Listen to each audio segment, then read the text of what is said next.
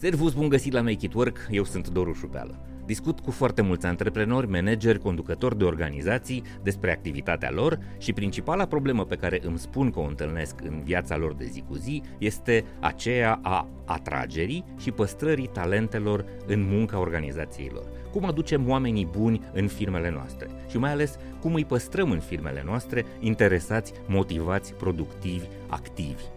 Este o problemă complexă, despre care o să tot discutăm foarte multă vreme. Astăzi, în acest episod, venim cu șase idei pe care le-am luat de la experții companiei McKinsey. Începem imediat! Make it work! Idei valoroase pentru organizații sănătoase. Acest episod vă este oferit de MedLife.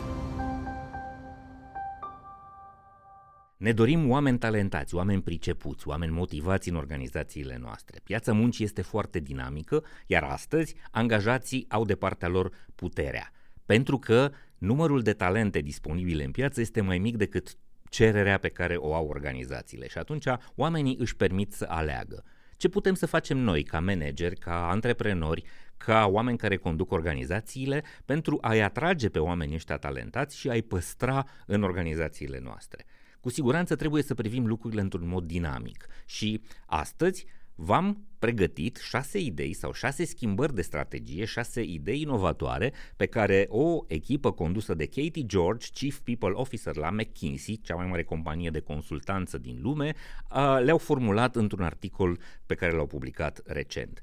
Cred că este valoros să înțelegem că Uh, cei de la McKinsey stau și se uită uh, și la imaginea de ansamblu, dar și la uh, studii concrete, la studii de caz și au reușit să extragă șase propuneri sau șase strategii, idei de schimbare de strategie care să fie eficiente, să aducă rezultate atunci când vrem să atragem și să păstrăm oamenii care sunt foarte pricepuți și foarte valoroși în zona profesională. Prima idee este să ne axăm pe competențe, nu pe diplome este un lucru despre care se vorbește tot mai frecvent.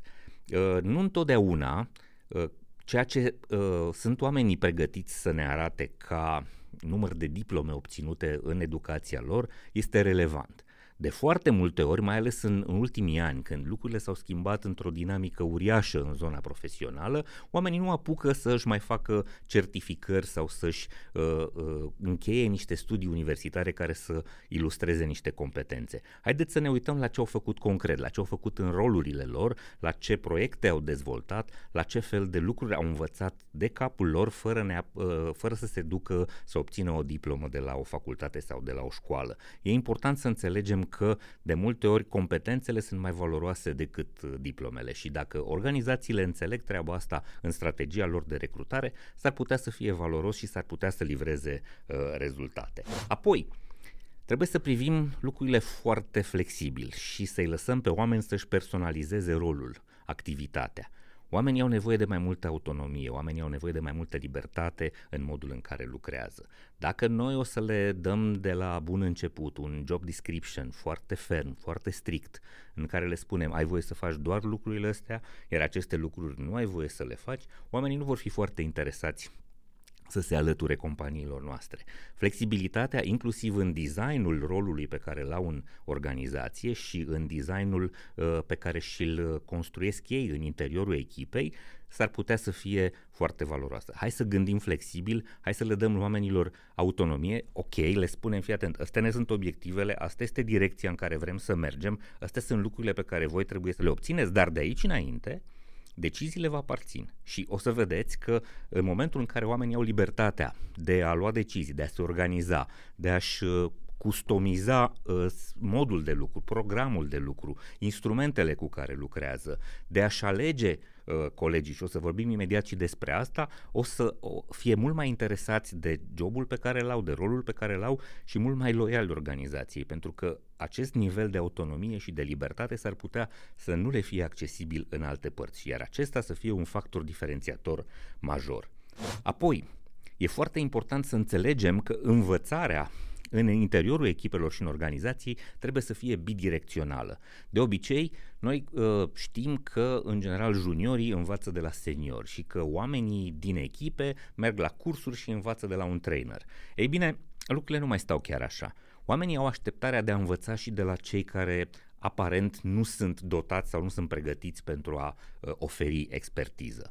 De multe ori, și există foarte multe exemple uh, recente, sunt, sunt și cărți pe care vi le recomand. Joy Incorporated este o carte pe care o găsiți la editura publică, despre asta vorbește, despre perechi de lucru, despre uh, oameni din echipe care se tot schimbă uh, repetitiv, în fiecare săptămână se schimbă echipele de lucru, astfel încât și seniorii învață de la juniori o mulțime de lucruri noi. O parte de uh, informațiile astea noi pe care le învață seniorii de la juniori vin, des, uh, vin și vorbesc despre tehnologii noi sau despre uh, soluții noi la probleme uh, existente. Alte lucruri sunt uh, din zona de învățare umană e foarte posibil ca unul mai tânăr, care nu este atât de experimentat profesional, să te poată învăța, nu știu, uh, tips and tricks despre restaurantele din oraș sau uh, destinații interesante turistice sau lucruri care țin de viața personală în care ei au o mai mare prospețime, au o mai mare intensitate a trăirilor. De aia este foarte important să înțelegem că dinamica asta a învățării în organizații trebuie să fie uh, bidirecțională și trainerii pot să învețe de la cursanților. Mie mi se întâmplă foarte des în cursurile mele de la școala pentru oameni responsabili să fac treaba asta. Uh, învățăm interactiv și de foarte multe ori învățăm uh, cei mai experimentați de la cei mai puțin experimentați pentru că modul în care ei formulează problemele, modul în care ei înțeleg perspectivele, modul în care ei aduc informații sau metode sau instrumente uh, noi pe masă este folositor și pentru cei mai experimentați. Deci, învățare bidirecțională este a treia idee pe care o dă echipa de la McKinsey. Apoi, construirea unor echipe funcționale. Echipele funcționale sunt cele care nu au, ca să fac o glumă, nu au uh, activitatea stabilită de un funcționar ci sunt echipe care colaborează în mod eficient și care se organizează într-un mod autentic, într-un mod flexibil, într-un mod independent. Autonomia este esențială pentru echipe și cumva uh, echipele reușesc să își structureze munca, să-și organizeze programul, să-și organizeze obiectivele într-un mod foarte personalizat care nu se poate uh, uh, standardiza.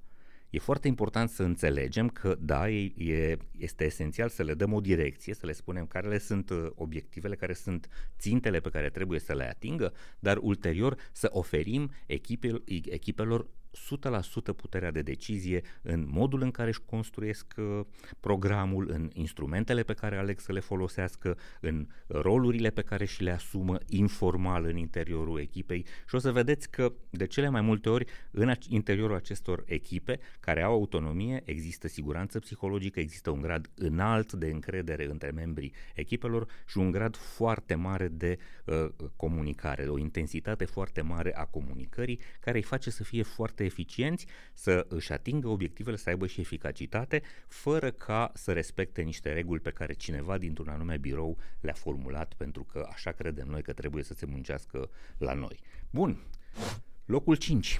Oferă oamenilor oportunități variate de a se dezvolta. Știm foarte bine că există în organizații, acolo unde uh, există înțelepciune, există departamente de learning and development, da, învățare și dezvoltare. Și cu siguranță toate aceste programe sunt foarte bune pentru că acolo există niște profesioniști care identifică seturile de competențe și seturile de informații și de uh, instrumente de care oamenii au nevoie ca să-și facă bine treaba și le furnizează într-un mod coerent. Dar dincolo de asta, este foarte important să înțelegem că oamenii astăzi nu vor să se mai dezvolte strict în direcțiile pe care cineva le planifică într-un birou. S-ar putea ca unii oameni să nu vrea neapărat să evolueze, s-ar putea să aibă o mulțime uh, în, în anumite direcții profesionale, s-ar putea ca în viața lor să apară alte priorități, nu știu, li se naște un copil, vor un an în care să, uh, pună, să depună mai puțin efort, vor un an în care, nu știu, să facă mai multe vacanțe, vor să se odihnească, vor să studieze alte lucruri, vor să descopere alte zone. Sunt foarte mulți oameni care fac shift profesional, își schimbă profesia într-un mod uh, consistent sau radical. De aia e foarte important să înțelegem că învățarea, oportunitățile astea de dezvoltare personală trebuie să beneficieze și ele de o, o, o arie largă de autonomie și de libertate. Și sprijinul pe care organizația trebuie să-l ofere oamenilor să descopere, să învețe, să caute lucruri pe care vor să le aprofundeze uh, cu susținerea organizației, nu neapărat o susținere financiară, ci o susținere legată de libertate de timp, de uh, acces la resurse uh, de informare, de acces la persoane cu care se pot consulta, acces la mentori, acces la programe de training și de educație care nu neapărat sunt în pachetul standard. E foarte important să înțelegem că nu toată lumea vrea să aibă o carieră standard, nu toată lumea vrea să parcurgă niște pași în profesie uh, care sunt uh, cumva anticipați de cineva dintr-un anume birou nu toți vor să fie peste 2 ani uh, medior, peste 3 ani senior, apoi să fie manager, uh, team leader, etc. S-ar putea ca oamenii să aibă o altă idee despre evoluția lor profesională, s-ar putea să vrea să se supra-specializeze într-o nișă sau, din potrivă, să descopere o arie foarte amplă de informații și de experiențe profesionale care nu neapărat țin de zona de activitate curentă uh, a echipei lor hai să înțelegem flexibilitatea, pentru că oamenii vor aprecia treaba asta. Vedeți că toate ideile despre care am vorbit până acum sunt idei care produc diferențiere, care produc o experiență atât de plăcută a oamenilor în interiorul organizațiilor, încât ei își dau seama că în alte părți nu vor avea aceste oportunități și, surpriză, în acest fel vor deveni loiali organizației, pentru că ne dorim foarte tare ca oamenii valoroși să și rămână foarte mult alături de noi. Și, cu siguranță, a șasea idee despre care vorbim este cea legată de diversitate și incluziune. Se aude foarte des treaba asta și de multe ori este interpretată greșit și de multe ori există și reacții de respingere pentru că uh, modul în care această idee este înțeleasă este de multe ori defectuos. Atenție, diversitate și incluziune nu înseamnă să începem să facem niște uh, standarde în această echipă musai trebuie să fie un anume număr de femei, un anume număr de bărbați.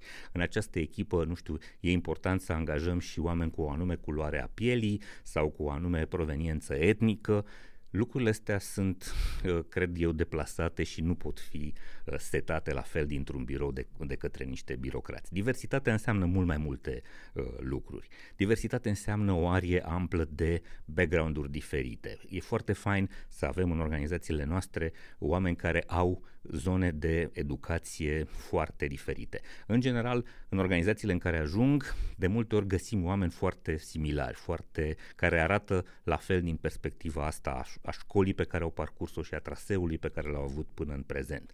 Și asta cumva închide orizontul de creativitate și închide oportunitățile de dezvoltare a businessului și a uh, ariilor de competențe ale organizațiilor. Cu cât avem mai multă diversitate, din perspectiva asta a vârstelor, din interiorul unei echipe, a ariilor anterioare de expertiză.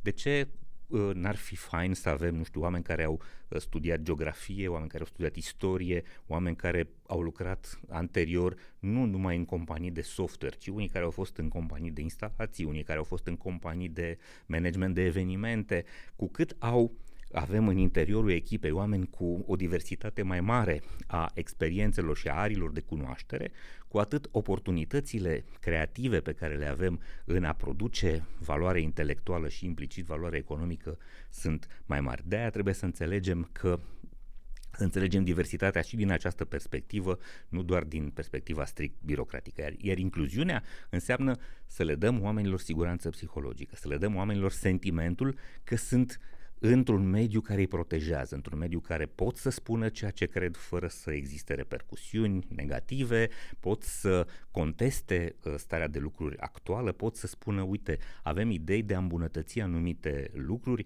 pot să uh, pune la îndoială și afirmațiile unor oameni care țin de ierarhia organizației fără a se teme că șefii o să se supere. Toate lucrurile astea înseamnă incluziune, toate lucrurile astea înseamnă o Uh, crearea unei atmosfere de siguranță psihologică care este extrem de valoroasă pentru, uh, mai ales în zona de uh, producere de valoare economică în partea de cunoaștere, în partea de creativitate. Astăzi, tot mai multe zone uh, se duc către direcția asta. Vedem că digitalizarea penetrează absolut toate domeniile. Avem uh, digitalizare în agricultură, avem digitalizare în alimentație, avem digitalizare în energie, toate domeniile capătă zona asta de uh, tehnologie informatică, iar toată zona asta este o zonă profund inovatoare, o zonă în care schimbările de tehnologie, schimbările de concepte, dezvoltarea de noi produse și servicii e, se întâmplă cu o viteză foarte mare. Avem nevoie de creativitate, avem nevoie de inovație, avem nevoie de oameni care să gândească și care să dezvolte lucruri foarte diferit de cum s-au făcut până acum, iar ca să obținem rezultatul ăsta avem mare nevoie de un climat foarte bun în interiorul uh, echipelor. Ați avut în acest episod șase idei pe care le-am extras dintr-o cercetare, dintr-un raport pe care l-a făcut uh, Katie George, uh, Chief People Officer al uh, McKinsey împreună cu echipa sa. Cu siguranță sunt mult mai multe lucruri pe care le putem face ca să-i atragem pe oamenii uh, talentați în firmele noastre și mai ales să-i păstrăm uh, loiali organizației și motivați și, uh, și productivi. Dar sper că aceste șase idei să vă fi fost de folos. Până la următoarea noastră întâlnire, vă mulțumesc tare mult că vă uitați la conținutul nostru, că citiți articolele de pe blog, că ne trimiteți comentarii, sugestii, propuneri legate de produsele noastre, de proiectele noastre și vă urez să fiți sănătoși, voioși și mintoși. Servus! Acest episod vă este prezentat de MedLife, furnizorul național de sănătate al României. MedLife a lansat singurul abonament medical 361 de grade, un abonament complet care include servicii de prevenție, sport și nutriție, dar și asigurare medicală. MedLife susține dezvoltarea unui mediu de business puternic în România și împreună cu Hacking Work vă oferă inspirație prin idei valoroase pentru organizații sănătoase. Urmărește episoadele Hacking Work pe YouTube, Spotify și celelalte platforme de streaming. Abonează-te acum!